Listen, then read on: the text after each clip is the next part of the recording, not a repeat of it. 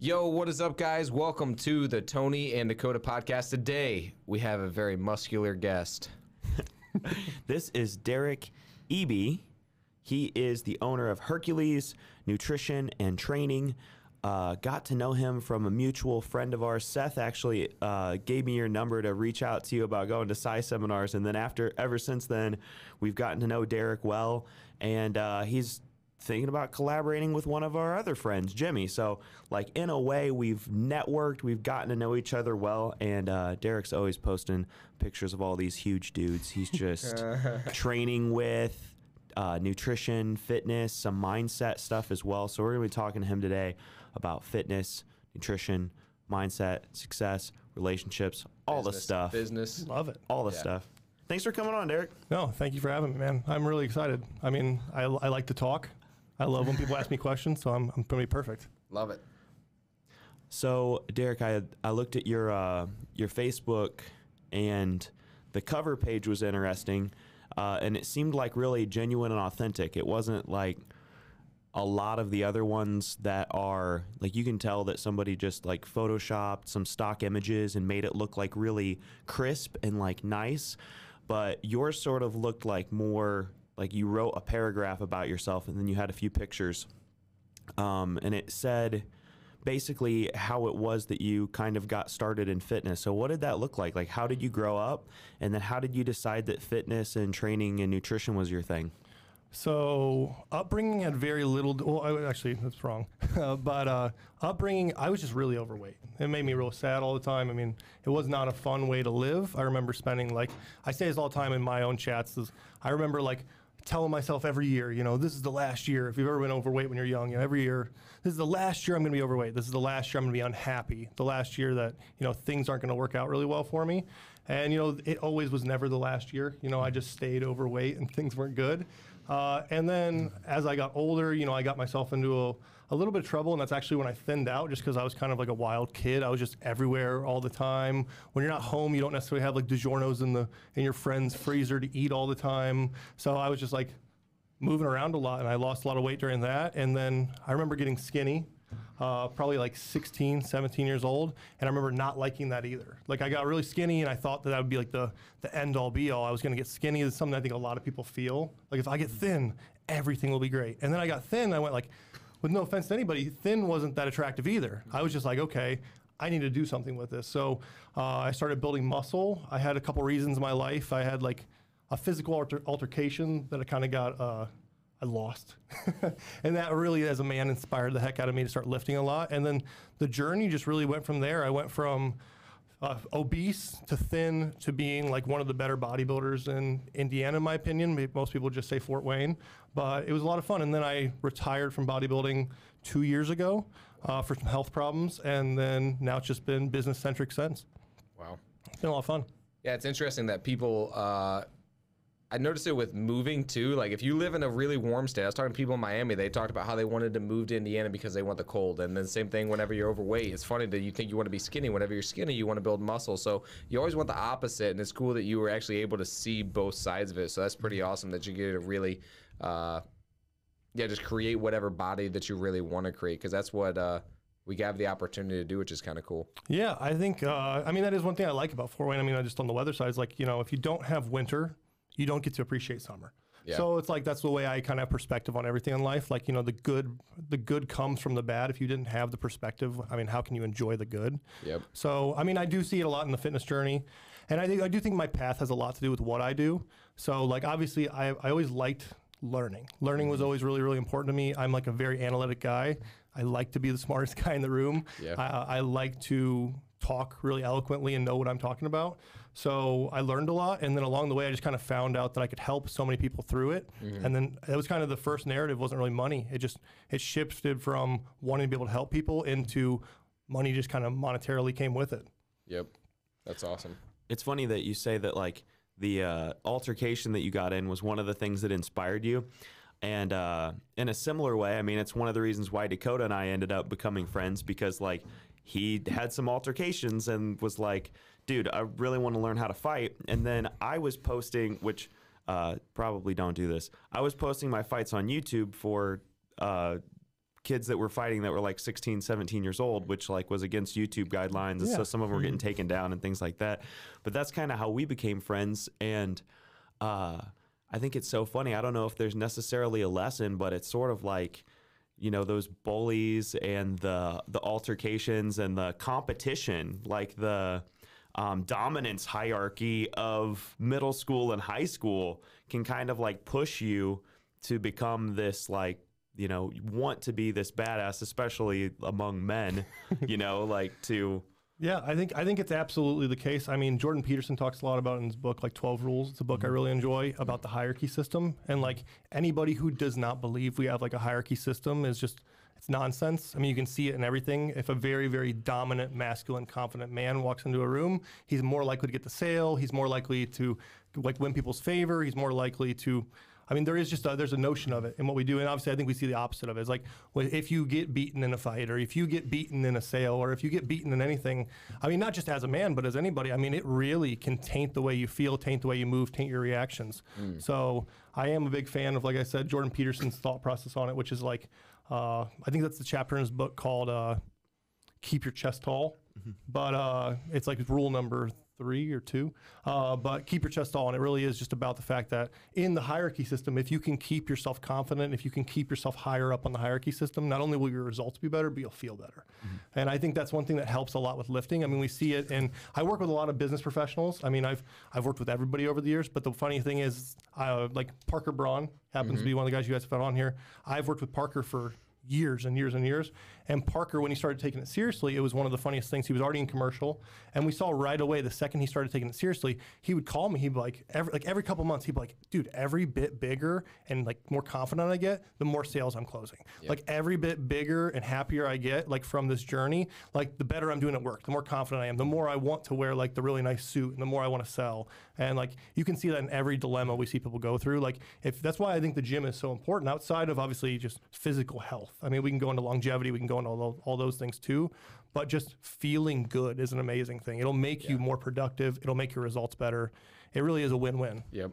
Yeah, that, that leads me to a lot. So one is I want you to see if you give me a overarching view of whatever those twelve, eh, like whatever you said with Jordan Peterson. Yeah. What is like an overarching view of that book?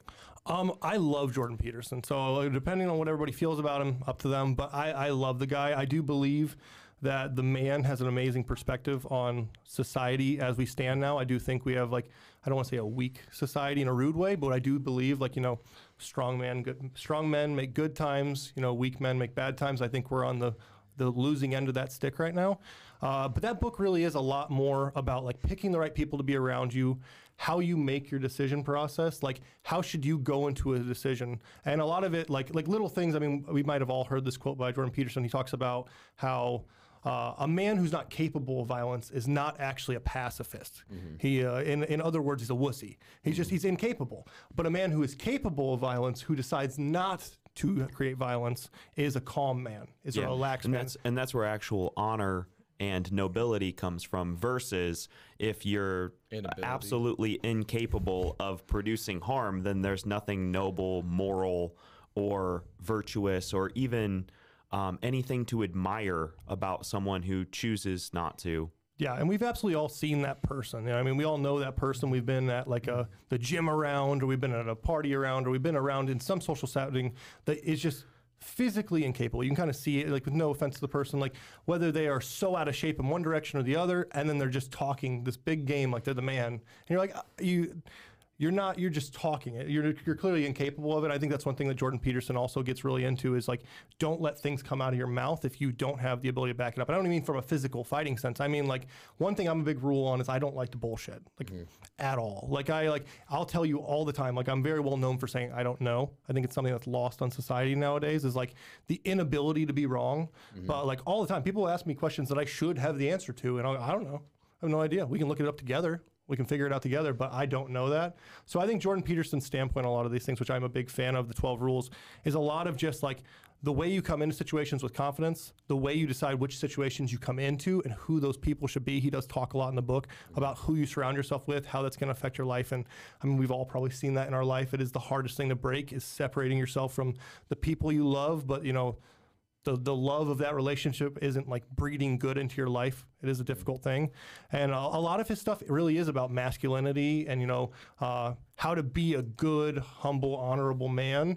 And I, I think it is like something that every person as a whole could like really pull from. Yeah. Have you been thinking about investing in real estate? It's not like what you see on HGTV. We created a course to show you how to really invest and create a profitable flipping and wholesaling business. We give you marketing strategies like how to pull lists, who we target, and where we find the money. We go over sales, which includes live calls and negotiations, scripts, role playing, and so much more. Everything that you need to know to flip houses is in this course. And if there's anything that we missed, we will create a video to answer your specific question. This knowledge has made us over a million dollars, and we're selling it today for just $997. Click the link below. I love it. I, I think it's kind of funny because uh, we started off this podcast with a lot of like dominance and strength and competition and that sort of thing. And it feels really like, whoo. Yeah. But then I'll look at your Facebook reels. And a lot of times you're like, guys, I just want to love you. Like, I just want to help you. I just want to like give you peace and like that sort of thing. So that that contrast is sort of funny because uh, just of how like big and muscular a lot of your like you know clients and stuff are, and then on the other hand, you're kind of just like, guys, like we can win together. Like, come with me. I'll help you. I'll show you the way. I definitely think there's something to that, though. It's like um, what I mean by that is like, like it's kind of that if you're capable of violence, you have the ability to control. And I do think like because I have been through so many things, I've seen so many things, I have a lot of perspective. I do have this deep ability to love people. I see them from all perspectives. I know what it's like to be obese. I know what it's like to be skinny. I know what it's like to be weak. I know what it's like to be beaten. I know what it's like to be poor.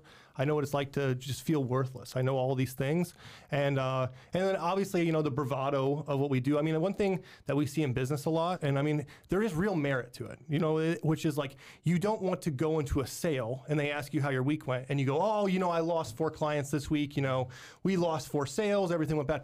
You, there is a bravado to all business where it's like you show the good parts.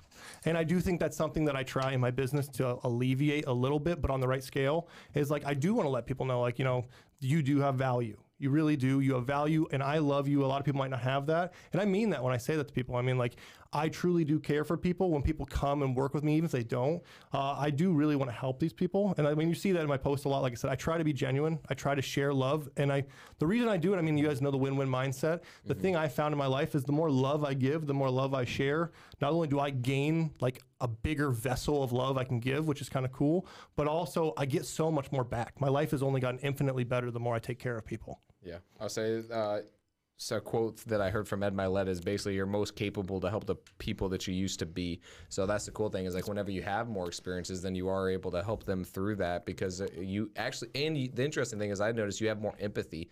If you've never experienced anything, you never did anything. Like I remember I was very uh, straight edge in school, so I didn't like you know I didn't drink, I didn't smoke, I didn't do certain things, and so then what happened was there was a lot more judgment upon anybody who did that. Whereas when you've been through that, you know their feelings.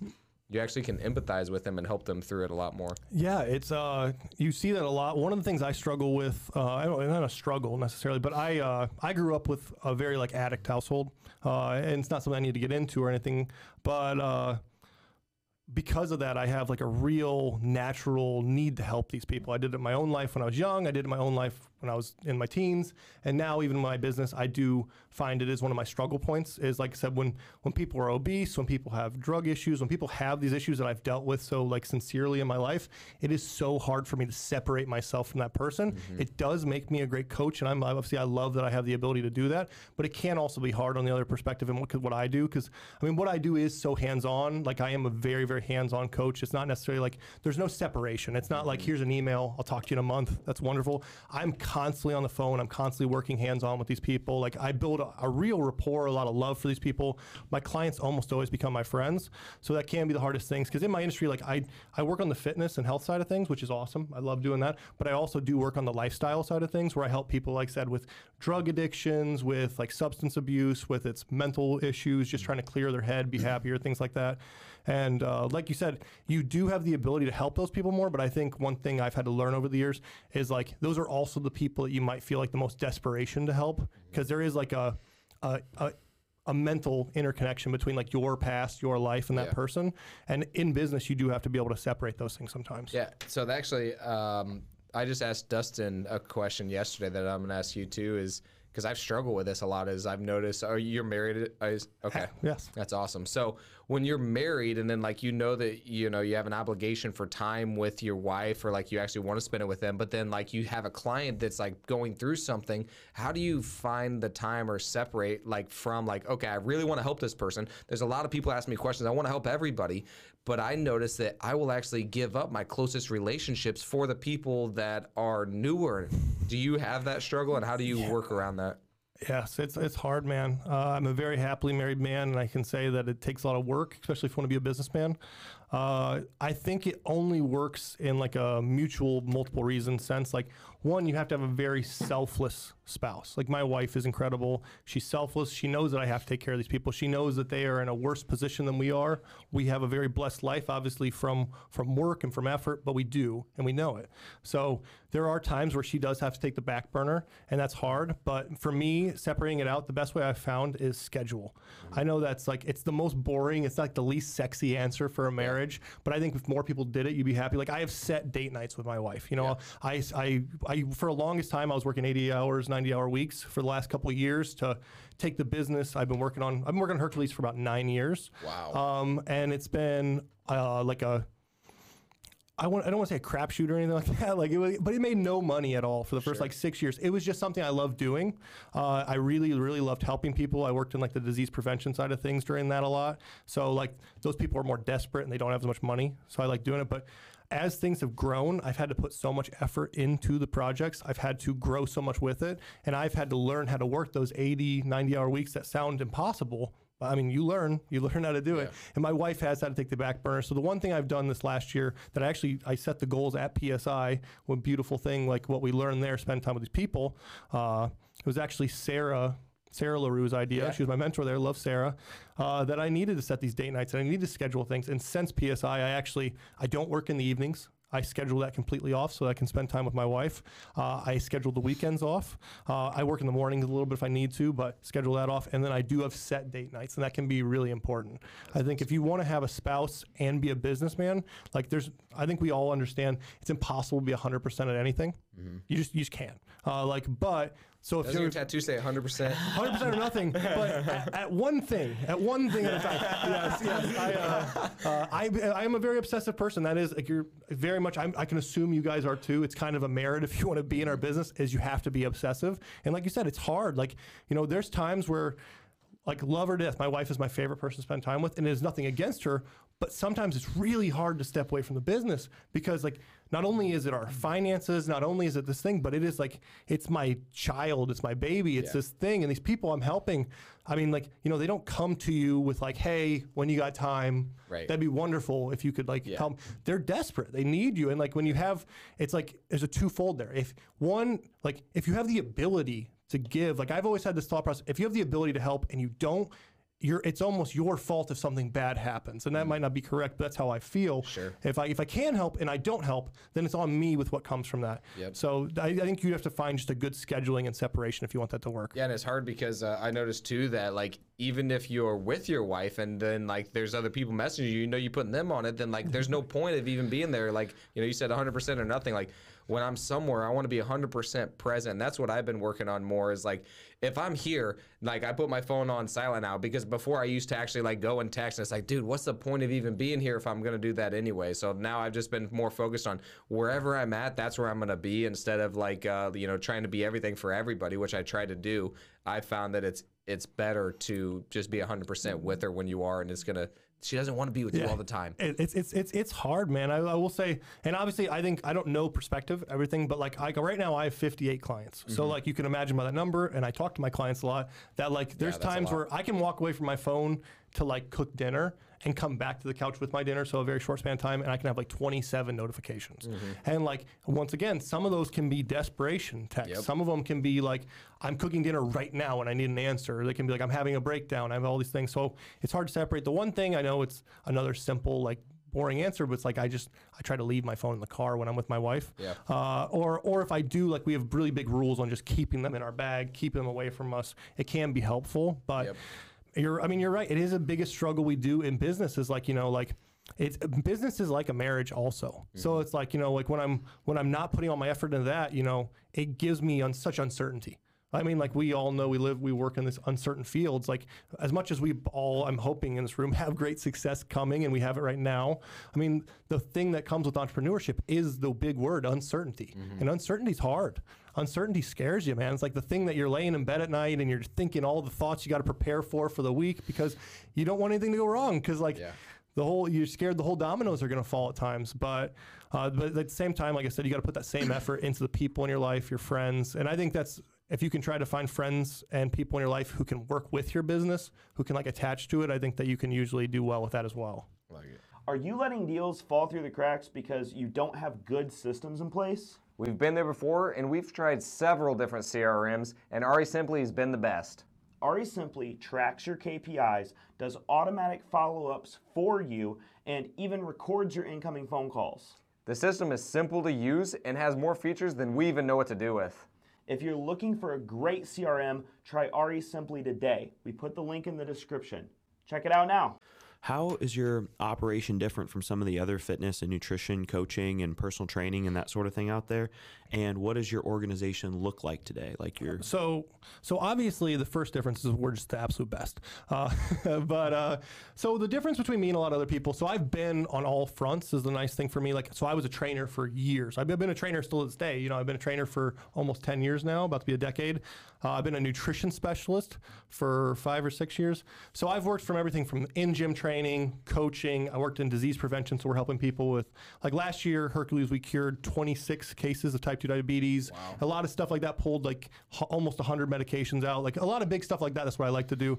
So the and I'm just going to do this right now. I just completely blanked on the question mid sentence. Yeah. So how are we different? Sorry, sorry. Uh, but the big separator for us is just we're very hands on, and I think that where other businesses, like one one big difference between me, Hercules, and everyone else that I changed in the last couple of years that really separated us is I stopped competing with price. And the, the difference there was I no longer compete with price with anybody. I compete with quality, and uh, and I know I'll win. That's why I did that. You know, I, people can beat me in price all day because like you know I'm not I might not be the coach for you. You know what I mean? My price might not be the price for you, but I am the best for you. So like that's the separating factor. So quality is where I always shoot for, and I do think.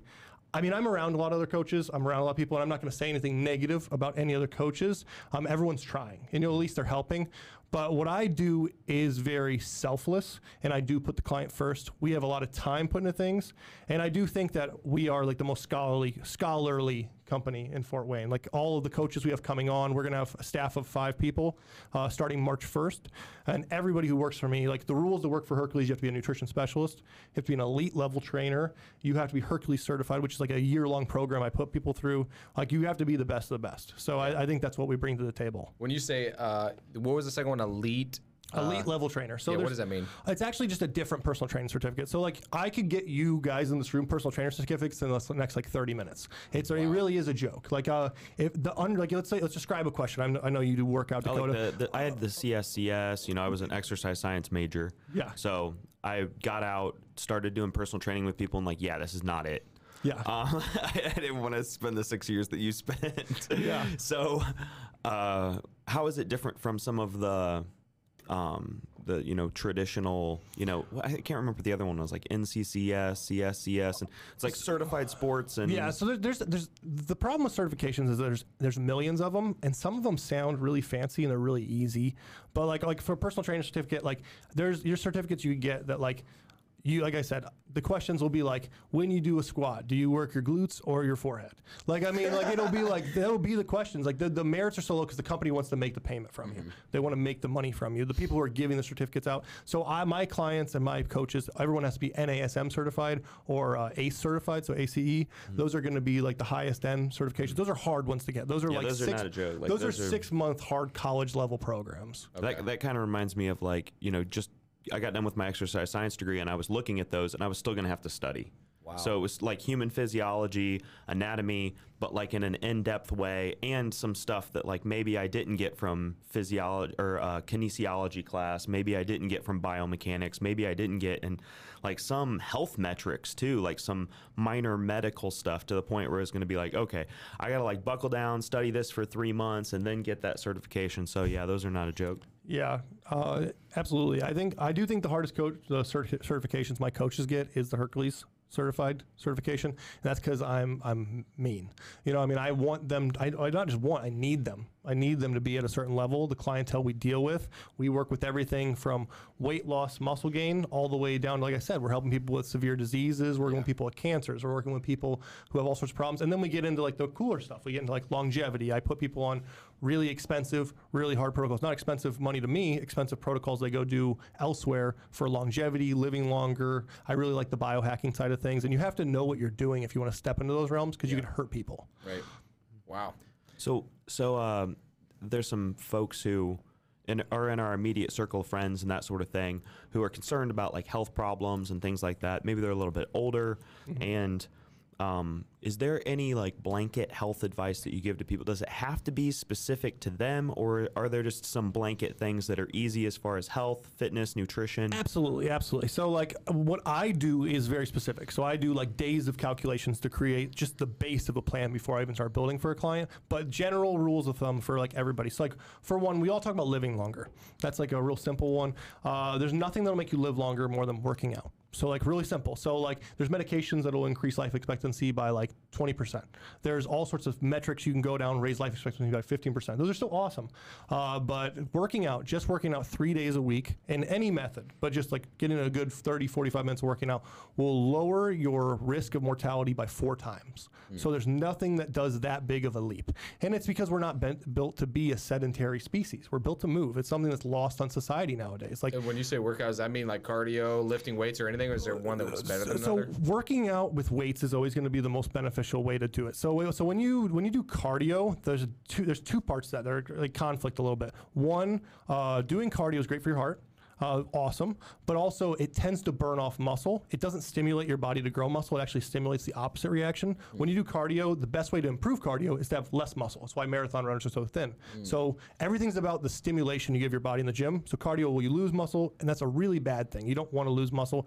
The opposite, though, if you lift weights, get all the cardio benefits. Your heart's going to get healthier, all these things, but you will gain muscle. And like the more, obviously, I, I mean, I could go in depth into it, but like the benefits of having muscle, uh, they they output almost anything. Like if you want to lower disease, have more muscle. Like if you want to get rid of diabetes, have more muscle. If you want to feel better, move better, live longer, all these things, have more muscle. It, it'll always works that way. Don't get me wrong. And then, then we have the extremes. Like I'm not talking about bodybuilder who has like you know so much muscle he can't get in his car. We're talking Yeah. about having muscle, like a normal, healthy muscle. Yeah, I was going to say the guy at uh, Indianapolis Fitness and Sports Training. I trained with him a little bit, and he's like, at a certain point, like you can sacrifice uh, mobility and that sort of thing for performance, and that's what I think of as like elite bodybuilders, where it's like you are uh, putting on enough muscle that you end up paying a price for an immense amount of muscle, especially if your frame's not like built to support it, and then you get into like Yeah. the whole natural, unnatural. It's so funny because it's when we look the most fit on the planet. For so for someone that was a bodybuilder, and I lost my health because of it. So I'll say that. So it's like a little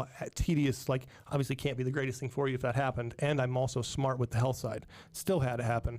But at my biggest, I was like 265 with like abs still. So I was a, I was a big boy. And but like you get winded tying your shoe. Mm. Like like I would get in bed, and by the time I had like the covers pulled up, and like I'd be? I'd be like sweat. Like I'd be all heated. I, I, I still wear I still use a CPAP machine to this day just because I got comfortable with it. I think they're good for you. But like I had to start using a CPAP machine because my weight got so heavy that my my breathing couldn't handle the amount of muscle I had. So I had to wear a CPAP machine. And I was like, those are the not fun like side of things you don't see. Yeah. Do you know Gary Brecka? Have you heard of him? I don't off head. Okay, so he's the 10x one, but he he has a quote that he Oh, says. I know Gary. Sorry, sorry. Yes, I do. Yeah, I'll say he says the uh, the presence of oxygen is the absence of disease, and so uh, that's just something that he really believes, and he does breath work and all that stuff a lot. Have you done anything like that or looked into that at all? So yeah, so my my company used to be so like so when I say Hercules has been around for nine years, the company's been around for nine years. I've changed the name a lot. So it used to be called Derek the Healer, and I was really into breath work. I worked on breath work, meditation practices, and that's when I was working in disease prevention. So obviously those correlate really really well. Um, I'm a big fan. Breath work scares me a little bit, and not in the sense like you shouldn't do it, uh, but it's like there's a hump I always have to go over when I get back into it. Because I mean, we've all, if you guys have done heavy breath work, it can get adrenaline going, it can get your heart rate hopping around, and get all these things going. Obviously for good reasons. Like we're, we're basically you're just over oxygenating, which can be great. It's just if you're not used to it, you have to get you have to readjust to it. So I've always like personally enjoyed meditation a little bit more. I like. Uh, heat therapy is probably my favorite form of therapy that I get like relaxation through that I like to do. But breath work is awesome. Nice. Uh, so earlier we talked about competition, and this is something that I've thought a lot about. It's kind of interesting. So I want to hear your perception Love of it. So Getting into challenging questions. Yes, I love it. yeah, I, I've just thought about competition in the sense of like, okay, you're competing, and then it's funny that we always get like that little bit of jealousy. You know, we talked about that dominance. Somebody else steps in the room. The funny thing is that I've noticed, and like at first I told myself, and like, you know, I, I have a lot of self talk and trying to like make this life uh, not necessarily easier, but more like easier to connect with people. So I've noticed that if somebody else is there, I'm like, dude, I'm gonna work harder. I'm gonna be like better. I'm gonna be stronger. You said you like to be the smartest guy in the room. I'm gonna study more. Like, I'm gonna make sure that I'm like the guy. But then the funny thing is, I noticed that like I told myself, okay, well, if uh, we're competing, their abilities don't take away my abilities. I can still have the same ability, so that's okay that they're great and all this other stuff. That doesn't affect me actually. I'm still the same person. But then now I'm getting in to realize that who's the second best swimmer in the world? Nobody freaking knows. Who's the fast second fa- fastest runner? Nobody knows. So everybody knows number one. So then it's interesting that like that competition about who's the best is actually by perception. When really, if that person didn't exist, now the second person is the best, and then now they're the person they get the admiration, which I think is why we want it all is because we want people to like us, to love us, to admire us, to see us. So I just want to know your thoughts on that, like how you look at competition and like being the best and what that looks like. Absolutely. I think that, I mean, this is something that Jordan Peterson talks about. This is something that, like, I talk about a lot with people is that all we're seeking is status. Status is everything.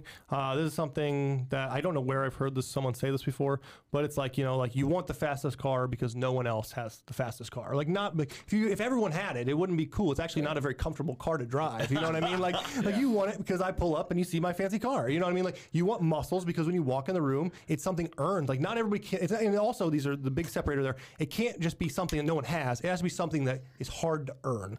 Uh, like muscles, like the reason I think that like having muscle, having a great physique is so impeccable. And like this is something I know you guys work out a lot, you know, because you can't just buy it. You can't just get it. It's earned. Like if you walk in a room and we both probably feel this way, I feel this way. If I walk in a room I see a guy really fit, I know right away. I go, at least I know this guy can work really, really hard. But uh, but back to the back to the whole competition thing, like first and second, I really do think I think it all goes back to status. You know what I mean? Like uh, and status is all we're seeking. Like if you have the biggest company in the world, status. You make the most money in the world, status. You know all these things. There's definitely a, like a beginning factor there. Like you know less money is really bad. You don't want to have no money. But I think at a certain point, like all you're seeking past what you actually need and would need to have like everything you want is just status. Yeah. What I've noticed is the happiness only comes from whenever you can detach from the co- competition, though. So then I'm like, man, that was the only way that I found that I was able to detach. Is like their abilities aren't taking away my abilities, but then I'm like, mother freaker. But if somebody else is better, then like now they're getting all the recognition. I get none, even though I'm still like at a higher like ability than like most people. So that's where I'm like, man, I'm just like got this conflicting where it does affect happiness. Oh, it does. It does. I I think perspective is like the best thing you can have there. Like this is like I know this sounds super like bad, but when I was a bodybuilder, like I worked it out at Iron Society Gym Fort Wayne. It's still where I train. It's where I am one of the head coaches.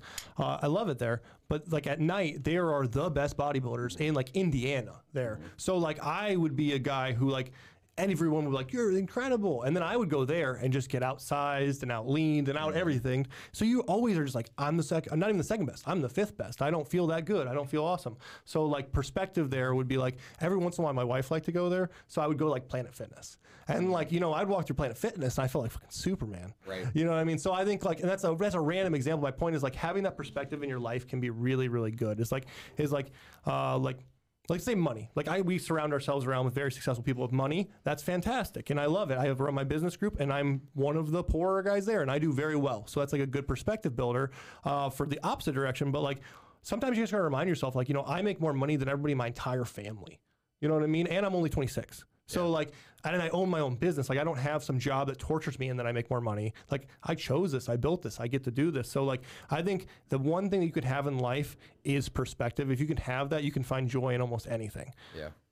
yeah, I think I think too. There's um, Uh, the one of the things that I really liked about wrestling and one of the things I really liked about fighting is how honest it is because there's no team there to support you. There's nobody else, and so I feel like it translates over into entrepreneurship in some ways, and then in other ways it makes you like not as quality of a leader. Like you have to develop those skills on the side because you weren't used to having a team and you weren't re- used to relying on other people. There's an incredible amount of accountability in getting the result and so like I think that's one of the things that we end up judging ourselves on is, you know, if you judge your leadership by results and you're number two, like then you really truly were number two. Uh, and then I contrast that though to like what you were saying about being in a room where people are tougher than you. That's always the best place to be if you have a fight coming up. Like you don't want your practice to be easy. You want the fight to be easy. And so like you need all of those monsters around you to like beat you daily so that you can continue to work on yourself like iron sharpens iron kind yeah, of mentality ab- absolutely. I agree. I think like most of my guys in my business group, you guys would know. I mean, a lot of you've had multiple of them on the podcast. So, like one one like a good example of that is like Tyler Derrickson. Uh, like one thing Tyler does that I've I've I've talked to him about where he makes these big things seem so simple. Or like Yeah. like let's say he's talking about warehouse, he'll he'll get you. He'll make you feel like you need like he'll go like I've Yeah, heard him ask, degree in this, I've heard him yeah. a- I've heard him ask go like uh, why don't you have a warehouse? And you're like um well I don't have the money. And he'll go like the bank will give you the money. And he'll explain it simply, and then you go, "Well, I don't have down payment." He'll go, like, "Well, you, it's easy to finance." Mm-hmm. And then you go, "Well, I don't know which one to buy." Be like, "I'll tell you which one to buy." Yep. And then you're like, well, fuck, man, just let me, let me, let me not do this. Like, you know what I mean? Like, you're making it too easy. Yeah. But that is the beauty of being around these people. Is like when you're around these people, they make these giant tasks seem so simple, and at a certain point, your perspective changes with them, and Yeah. you go, wow, this is really simple. You know what I mean? Like, like once you get into money, and I obviously like. Obviously, what we're all doing is a little money centric. Like, once you get into money, you realize that money is easy. Like, anybody who tells you different, I just think has never had the right perspective. Money's easy. I do think, I do believe that something I realize, and you guys probably realize, the first hundred thousand is really hard. Like, that is like the, like I said, the 80, the 90 hour weeks, the like, please let this work, the trying all the tactics. But once you have it, like, once you have the base of that, and then you have the ability to invest that in different metrics, like, I'm looking into commercial, I'm looking into industrial, I'm looking into all these different facets. And, uh, and you just realize that once you have money and you have knowledge, those are two keys. Like you, if, if you can gain knowledge and you can gain like an, an asset base, you can basically print money in a sense. Yeah. Uh, and that, that is the beauty of being around these amazing people. I did want to ask you guys. I think this is a big perspective question. As I bring people onto my company, I I'm str- struggling with leadership. But I am like I've always been the lone soldier. I was a bodybuilder, single sport guy. I ran this company myself for the last like you know ten years. You know, it's always been me and like handling this. And the reason I like that is because I am the best. I believe that. You know what I mean? But as you bring people on, I'm sure you guys had to obviously you brought staff on here at LTD. Like it is difficult to trust others to handle things the way you need it to be handled and it's also uh, the the thing that's hard to understand is understanding that just because my way is this way doesn't mean that it has to be how you do it. It's a big separator for me. Like I'll have a, one of my coaches putting a diet plan in front of me, and I'll go, "Oh no, that's not how you do it," and then I'll have to step back and go, "Well, maybe that's maybe that's how they do it." And like that's a really hard one. Is that something like you guys have found a good workaround for? Like being a leader, but also understanding that like they bring stuff to the table that you don't. So maybe that like your path might not be the exact path for them. Yeah, that was something that uh, I struggled with. I'd say I'm like more in the leadership role in the business, and that was something that was like very difficult to adjust from because like I was very much like Tony talked about. Like whenever you're a boxer, a wrestler, it's one on one. It's just you and like you're the one growing it. So then you get so much in that mindset that okay, this is what it takes. This is what I did, and then you want people to do it exactly the same way you did. Um, so it was definitely an interesting uh, uh, shift. Um, what I would say the biggest hardest part is like you have to question how much of it is ego and a lot of it's usually ego and that's what i noticed in myself is like why does it have to be my way why does it have to be perfect it's ego and then what i what i would say is the best thing to do would be set your expectations. It's okay to have high expectations if they're spoken, but you need to map out every single one of your expectations. That way, if they don't do it the way that you want it to, it's on you because you didn't lead them the right way. So I think extreme ownership, which I think it sounds to me like you take, but I think extreme ownership and then really mapping out your expectations is like the most important. And then it's easy to fire them too because it's like, dude, hey, I gave you a couple tries. I told you my expectations, and then now you didn't meet those. So I think mapping out what would success look like in this area, what would failure look like, and then they choose now. And then there's no emotion behind it. It's like, dude, I set you up, I gave it all, and what I what I did whenever we first started hiring, I do I was honestly the worst. I was like, oh my gosh, this is freaking. It's hard because I'm so used to it's it relies on me. Now I'm relying on somebody else. I'm trusting them, but also, it's like obviously expect or uh, inspect what you expect. So then I give it to them, and then the hardest part is you have to watch them do it and let them do it. So now you kind of got two jobs because you're letting them do it and you have to like watch them do it. It's like, gosh dang it. It actually, when you first bring people on, it's actually like you're working two jobs now and you're actually working double what you were because now you're mm, like watching both. So it's an interesting thing, but that's that's it's, what I would it's say. hard. I mean, like, I, I feel sometimes like I'm like the dad who like takes the wrench out of the kid's hand and is like, just let me do it. Yes. Yeah. Let That's me do it. I. I know, I know how to do this right. Just let me handle. But the problem with the business, like what I ran into, is like the reason I had to bring staffing on is like I have 58 clients. I Yeah. physically like I will never let quality control go down. It is probably the biggest struggle in my business in a good sense, but also hard sense is that I will never let individual client quality go down. Like I don't I don't cut out any of the material I gave a long time ago. I don't cut out any of the time I give. I don't do any of that. Like as the business grows, I don't ever limit them. I have to find how to gain with me. Yep. So and define it. I would say define it. Define what you mean by that, because like you use vague words like quality control, and like you say that, Yeah. that means something to you. That doesn't mean the same thing to them. So you need to actually write down on paper what does that mean? What does this look like? What does success look like? What does quality look like for me? And what is my expectations for that? And I think if you define that, that is the hardest part. Is I've learning that in sales. I gotta. I'm like, how do I do this in sales? It's so much easier for you to do it because you know have so much knowledge. You know how to do it. But when you take it out of your brain, you put it on paper, and you really map it out. That's the most difficult thing, but that's going to get you to the next level. Absolutely. That's something Bobby Klein actually says that I love. He says, and Josh Grange also says this a lot when we have meetings is you got to have processes. Like Yeah. you have to have them in place. You need to have them there. You have to set the expectation, like all of these things you're saying. I do think one of the things that helped me a little bit recently was understanding that like if I can give them everything I know, then they're also bringing to the table everything they know. So the only option there is that they become better than me in a good way. Like I would love that. I would love all my coaches to be better than me. That would be fantastic. So like if I can give them everything, then like that. But the struggle there, and I think that's something we talk about a lot uh, at business group. Well, my business group is that with the, with employees, you know, you're looking for another Dakota. Yeah. You know, you're looking for another Tony. But the truth is that if there was another Dakota and there was another Tony, they wouldn't be working for you. Right. And I think that's a really hard separator to find. Is like there is always a difference. I mean, and employees do become business owners, things like that. So that's obviously something there. But if they were at that point, if they were at the Tony and Dakota point, they would be running, you know, the other LTD against you guys. So you almost have to either slowly create those people from like from nothing, and maybe not nothing, but you saying build them up, or you just have to accept that these people are not going to be you. Yeah. But maybe that's a good thing because obviously ever- you're doing what you already do. Yeah, they won't ever know as much as you. So you said they're gonna know everything. You know, they'll never know that. So what we like to do is find somebody specific, give them that part of our knowledge, because like that's what I forgot. Is like that Tony and I have a lot of knowledge. We've done a lot of different things, dude. It's it would take so much time for you to teach something everybody or someone everything that you know. But if you had somebody who like you really pour into for a specific one, and then you find the client who's gonna be with that specific coach, I think that is more effective too. Yeah, because it does take time. Like obviously, my knowledge base came from ten years, and I'm trying Yeah. to train these people up. So like I, I, do- find I'm doing that a little bit. Like I'm putting one coach in like uh, postpartum infertility stuff. I'm putting one coach into more of like the muscle bound Yep. lifting stuff. I have a coach going into like the longevity side stuff because I do love doing the biohacking, like the saunas, the ice baths, the red light therapy. Like we can go a lot deeper than that, but like I love that side of things. So separating people out can be really, really helpful. Yes. But I guess like it's it's not a necessarily a good or bad thing. It's just you know it's a it's a leadership tool you have to accept. Is like I just got to put these things in place, and then I need to accept that they are going to be them within these means. And as long as they fit within the box that I expect of them, hopefully on the higher end, then I have to be happy with it. You know what I mm-hmm. mean? I can't you know expect the moon, and like, but I also can't like I can't also accept the limited amount. So I have to set the parameters and make sure that they bounce between the middle. Yeah, I've, I have something to contribute here too because I, I, I was thinking about it, and uh, Dakota is the the CEO and he's the leader. He's the one that's here on a regular basis. Uh, I feel like I'm good at like coming in and kind of like filling in the gaps that he like sometimes will be like, oh yeah, I forgot about that.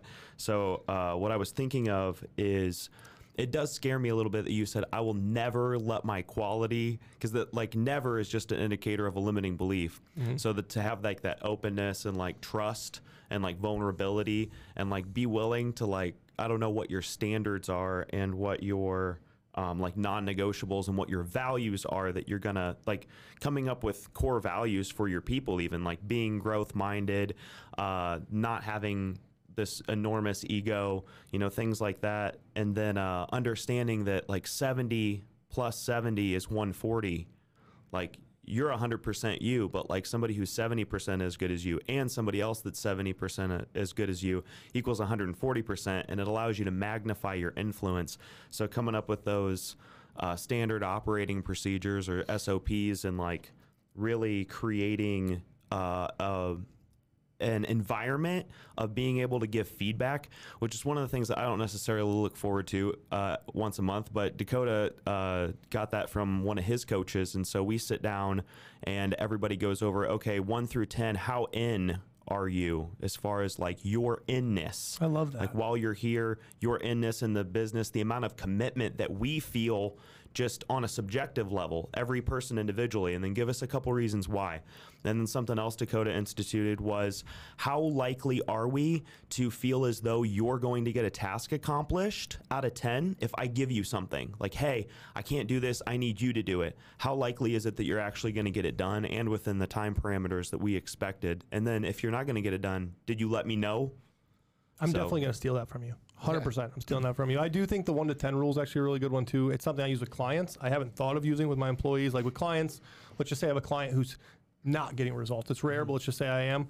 The one thing I do is I'll, I'll give them a list of things. I'll say rank these on uh, like a scale of 1 to 10 each of them. And I, what I like to think of that as is it, it really puts it in perspective who's making the mistake. Because if they are all 10s, I will like 100%. I'm, I'm humble about it. There's been times where, you know, my calculations are a little off. You know, I didn't realize this factor was over here. I didn't have like this antidepressant medication they were on in the calculation, so things were off. Like that happens. It's rare. But a lot of times what happens, I give them like, what was your food this week strictness on a scale of 1 to 10? What was this on a 1 to 10? And then all of a sudden they'll all come back with like sevens. And I'm like, well, and then the, the nice thing though is it, it puts the power in their hands. They, they, they can look at it and they can either go, hey, I'm going to get better, I'm going to improve these, or at least they can know where the blame is. I do think it's important in life to know like when it's on you and when it's on somebody else. Because I do think we live in a society now where people constantly are in the the victim phase. Yeah, They're just like, 100%. oh, you know, the reason I'm in this place is because of them. Like the reason I'm overweight is because of this this disease I have, this thing which 99% of people don't have. You know, like the reason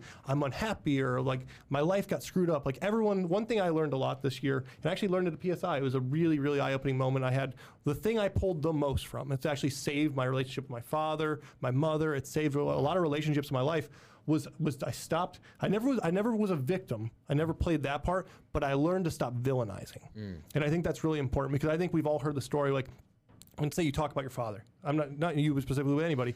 You know the first thing that comes out of a lot of people's mouths, is, oh my dad was a drunk. Yeah. Not oh me and my dad used to go to the lake and I loved him so much and things like that. Like in in the gig- in the grand perspective of things, most people probably had a lot more love than they had negative moments. It's just like it's like when you go to a restaurant, you don't review a restaurant when it's good. You review a restaurant when your food gave you food poisoning. So we think of those big moments. So I think learning to stop villainizing people and learning that like other people are humans too. I think we have this perspective growing up that our mm-hmm. parents and all these other people and the people in our lives are just like coherently geniuses and they understand everything, but really they're not. You know, I mean, they're just as lost as any of us are as we get through things. And Just kids raising kids. yeah, it, it's hard, and then obviously we're all old enough now that you you. I mean, it's interesting. I mean, it's just kind of aging, but like to, to finally be an age where you look at. I remember being like, we all remember being like 15, and you're like your sister or your cousin turns like 22, and you're like, oh my gosh, Yeah. you're so old. Yep. And now like you're like I mean, my wife are coming up on 30, and it's you're, you're like. Oh no, I'm still a baby. I'm, Yeah. I'm, I'm completely a baby. Yep, it's crazy. Yeah, the funny thing I was gonna say about the number thing, the, the interesting thing about it is it's it, you said it was subjective, and it is. That's the funny thing is it's so subjective, but it's interesting how most people are within like a half a point from each other. Yeah. And and the person who's doing it is usually very close to it as well. So it's interesting how subjective it is. And uh, I've actually thought about using this in relationships. Maybe you have a meeting with your wife or with your significant other once a month. Hey, how in do you feel that I am in in this relationship? Like how connected and like you know intentional do you feel that I am? And like uh, I would want to know like the reasons of why she feels that way and like what could I do better? Like I'm actually going to probably take this structure. I've noticed it's so funny. I've noticed a big correlation between relationships, business, and health. Um, so I thought about um, all of that, but I think that it's very good to be intentional and like actually ask these hard questions and have those conversations with your people. No, I love that. I think, obviously, you know, I'm a little sappy on this one. You know, I mean, I, I, I love my wife to death. She's the best thing in my whole life. And I do think that I have the healthiest marriage I've ever been around. But I think the one thing, the reason that exists, and I think what you're talking about here is there's work involved. You know what I mean? Like, like me and my wife didn't just like, I mean, we, I've always loved my wife. Don't get me wrong. I've been with, she's the first girl I was ever with. She's been with me since I was young. Uh, but, you know, there's a lot of work along the way. You know, we put time into our marriage. We put effort into our marriage. We do, in a way, treat our marriage like a business. You know what I mean? It, Yep. it, it's transactional in a sense. She does things for me. I do things for her. We make sure it's always fair. We make sure we're doing our part. But I mean, even the scheduling side of things, like, I mean, it's like, it's not like the sexiest thing. You know, we all, I mean, we've all seen a romantic movie where it's just like making out in the rain and all Right. these things. But like in real life, if you want to have a real, like, joy filled marriage, if you want to have a good structure, if you want to be happy, you know, You're like, it's, gonna rain that. on uh, Saturday at 12, so we can schedule that in. Let's get outside. Let's get a photo. shoot. Yeah. It, it really is, like I said, it, as you as you move through things. I mean, and I think this is the beautiful thing about health. It is the beautiful thing about business. This is a beautiful thing is that I think you realize it's on you. Mm-hmm. I think that's huge. I think like when you get to the point in your life where you realize it's on you. I say that to clients a lot. You know, like your weight, it's on you. You know what I mean? Your your health, your muscle, it's on you. You have plenty of options here, and the problem is, is I think most people don't like that answer because it gives them the responsibility that now they have to fix it. Yep. Uh, and and people don't like that. People want to live in the world where it's on everyone else. The reason that their life isn't good and everything's going bad is because it's everyone else. Yep. But when you realize that it's on you, it also empowers the hell out of you because you go like, if it's on me, that means I have the power to create and do anything, Yep. Anything I want. Yep. It- it's beautiful. I love it. Yeah, I've been thinking about. Uh, you talked about like relationships being hard work, and it's funny that I've been thinking about this a lot lately. I think it's always interesting that when you talk about walking into a room and you see somebody who's fit, you know that they work out. The interesting thing is, whenever you see somebody wealthy, what do you think? Oh, they just got that given to them, or they got this, or like they're like better than everybody else because they like got this money. That's the interesting thing, though, is that money is a game. It's like it's a it's a learning thing, and like you said, it's easy to come by. That's because you learned about it. You learned how to make it, and so I think it's always interesting the different perception. Yes, can you just get money and you're born into it? Yes, it's possible, but I would say that it's probably ten percent of the people. Whereas, like you know, but like in the same sense, if you're like really skinny, you're more likely to have abs. Like it's just a fact. So like, is it going to be easier and harder? So I just noticed a huge correlation between relationships, working out, and business. It's all the same. Like you have to continually learn about it. Like I'm learning about relationships. I'm learning about business. I'm learning about working out. I'm watching videos. It's like how intentional on it is at the level that you go to. So if you spend more time on business, like that's what I did. I've spent time on business in the last six years, and now like it went, it worked out really well. But at what cost? It cost me some like my relationships, my spirituality. So now I'm like, oh man, I don't like this anymore. So what do I do? I learn more about relationships. I learn more about spirituality. Now that's coming up. Like it's just crazy how whatever you spend your effort, time on, that's what you're gonna get more of. But people don't think about that with money specifically for some reason, and it's the same in every single area of life. Well, something I just thought of too that's kind of funny, just among us, you know, we have this rapport that relationships are hard. But I thought it, I think it's funny that we said that because, like Derek just said, like money is easy. Not everybody thinks like that. Some mm. people are like, dude, my relationships are so easy. I just can't make money. So I mm. just think it's funny that like this room in particular, we're all in agreement. That, like, yeah, like once you get started and you get going, like money's easy. Uh, relationships are hard. Well, I don't think either of them are hard or or like I wouldn't even like say if it's easy or hard. I would just say it's work. Either one is work. That's all I'm saying. Is like no matter what across the board, whether you're going to do relationships, whether it's business, whether it's your health, whether it's your spirituality, it's work. It's time investment. That's all I'm saying. Is like it doesn't necessarily one's hard or easy. That is like perspective and the person, and then obviously like you know wherever they're at or how you view that. But either way, it's gonna require some work. Yeah, I definitely think exactly that, and I think I think there's a big separating factor. I think people also, when they look at people and maybe these situations where they go, like I said, they just have it easy, and I think people think about marriages. Oh, they just were happy. You know, he just got Yeah. lucky at this thing.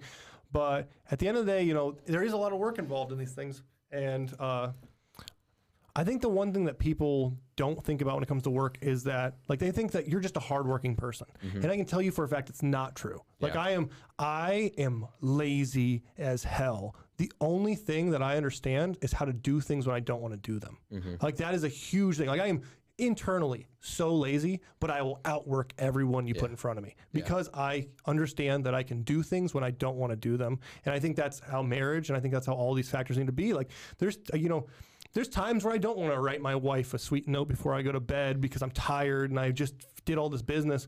But you know, I can do things that I don't want to do. There's a beautiful quote, uh, and it goes to marriages, it goes to business stuff like that, and it's uh, how you feel about something is. Gosh, I'm gonna mess this up. Uh, it's, at the end of the day, it's like how you feel about something is fine, but your actions are up to you. So like you can not want to do something, you can like feel bad about something, but it doesn't change the fact that you're still capable of those actions. Like you can be in a bad mood, you can still be loving to your wife. Yep. You know, you can be wake up tired and you can still go kick ass at work. Dude, You can you can you can I said you can not be happy about everything you have and still be grateful. Yeah. And it's interesting that people will take those feelings and then that's the reason of why that they are a certain way. Well, it's like, no, those things didn't make you do that. You chose to do that. So I love that. And it's funny, like that actually makes me think of something else. I know we got to get into some closing questions because we're getting close here, but it makes me think of something else that I always uh, um, have thought about is like, let's say somebody's in an abusive relationship and then like they're beating their girlfriend or whatever. It's interesting to me that um, if the girlfriend or if other people find out that oh well that person's father was abusive now for some reason now that we know why they they they give him a pass i'm like that doesn't make his actions okay. We now understand why he does it but that doesn't make what he's doing okay. Same thing that you're saying is like if you're experiencing tiredness guess what? It doesn't give you a reason not to work out. You can experience whatever you want to experience. And dude i've noticed that as like i've been sick. Like i found out i had strep for like two weeks. I was at the gym six days a week. I don't give a crap. I got rear-ended the other day I freaking I'm still going to the gym because I I now have this is like I'm going to do this and I don't care about the outside circumstances. There will be nothing that will stop me from like going where I'm going. And I, I I mean, it's a beautiful thing. I think, like I said, it's something that lacks, man. People nowadays are just, they're lazy and they find excuses for everything. And I Yeah. think if you can just get to the point in your life where, like I said, you just, you understand it's on me. Yep. It's on me, like I said, and the choices I make and the way my life ends up is on me. Uh, like if you have a big fight, probably on you. You know, like if, if if you're out of shape, probably on you. Yeah. Uh, if like I said, if you're if you're unhappy, that's a big one. It's probably on you. I've been very very depressed at points in my life. I had some very traumatic things happen several times, even in recent years. And you know what? The thing that got me out of it was understanding that happiness was on me. Yeah. You know what I mean? Like there wasn't some magic fairy dust that came down one day, or I didn't just wake up one day and go, like, oh, it's gone. All the sadness in the world. I'm happy now. No, it's on me. I have to decide to be happy. I have to act upon it. Yeah. Last one too is if you don't have money, it's on you. Exactly. Yeah. exactly. Everybody thinks that like that's the one. If, if you don't have money, it's on you because it's easy once you understand the knowledge, and the knowledge is free. Yep. That's the beauty of it. It's free, and if it's not free, it's cheap. Like Yeah. people, people don't want to put money into themselves, but it, you should. You need to invest in yourselves. I tell people all the time, you will make tenfold back, whether it's on your health, whether it's on money, whether it's on business coaching, whether it's on anything. Just do it. You'll be happier for it. Hundred percent. Derek, what's your biggest struggle right now? My biggest struggle right now is uncertainty. I struggle a lot with it. Uh, I think it's something that we all struggle with in business. Uh, is just, you know, it is a fear of this thing that I love going away, and and the things that you get attached to along with it. I mean, it is the money. It is these things. You can't help it. You the lifestyle improves, and you love these things, and the uncertainty is one thing I'm trying to get away from in the scarcity mindset. Scarcity mindset, it, it goes away and it comes back. Uh, but when it comes back, it brings the uncertainty with it. Uh, so this is our legacy question. It's the uh, it's the final question. Have you seen it? I've seen it before. I okay, think. all right, all right. I was gonna say we uh, our virtual assistant who cuts a lot of the clips cuts this one usually. Okay, beautiful. So He's like, so make so sure you already know what it it- is. You already know what it is. make Did it you, perfect. do you have it written on your hand? I think I Oh, see it's right something there. there. It's Oh, right there. Okay, well it is on your forearm. Yeah, but- it's right. so 74 years from now, you're on your deathbed and you have a final message to the world. It could be a sentence, a mantra, a paragraph. It's a billboard in Times Square. It's your legacy message that people are going to remember you for, to your friends, to your family, something you feel that the world needs to hear. They'll remember Derek Eby said this. What's your legacy message? My legacy message would be that relationships are everything. That's something that's really important to me. Uh, you can be a rich man in an empty room and be very sad, and we've all been the poor man in a room full of people we love, and you have the best night of your entire life. Mm-hmm. So just make sure you pay attention to the relationships in your life, your marriages, your friends, things like that. And if you can make sure those are good, you'll be happy. I like it. Awesome. How can our listeners get a hold of you? What what do they need to uh, like, subscribe to, comment on? Beautiful. So uh, Hercules Training is the easiest way to find me. So HerculesTraining.org is our website. If you want to get connected with me from there, uh, Hercules Training on Instagram is another one, or just Derek Eby on Facebook and other networks. Uh, we have a lot of big stuff coming and dropping in March. A lot of coaches coming on. A lot of big website changes, new website dropping. So anybody who wants to get involved or wants to ask any questions, just reach out to me through any of those forums. Like it.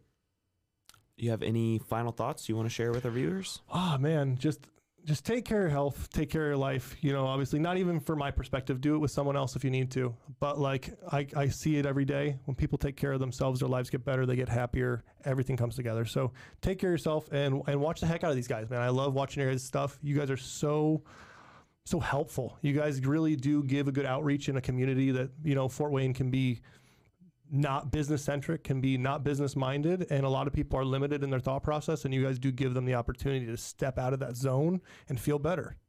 Thanks, man. Yeah, and uh, thank you guys for watching. I know you guys got a lot of value from this today.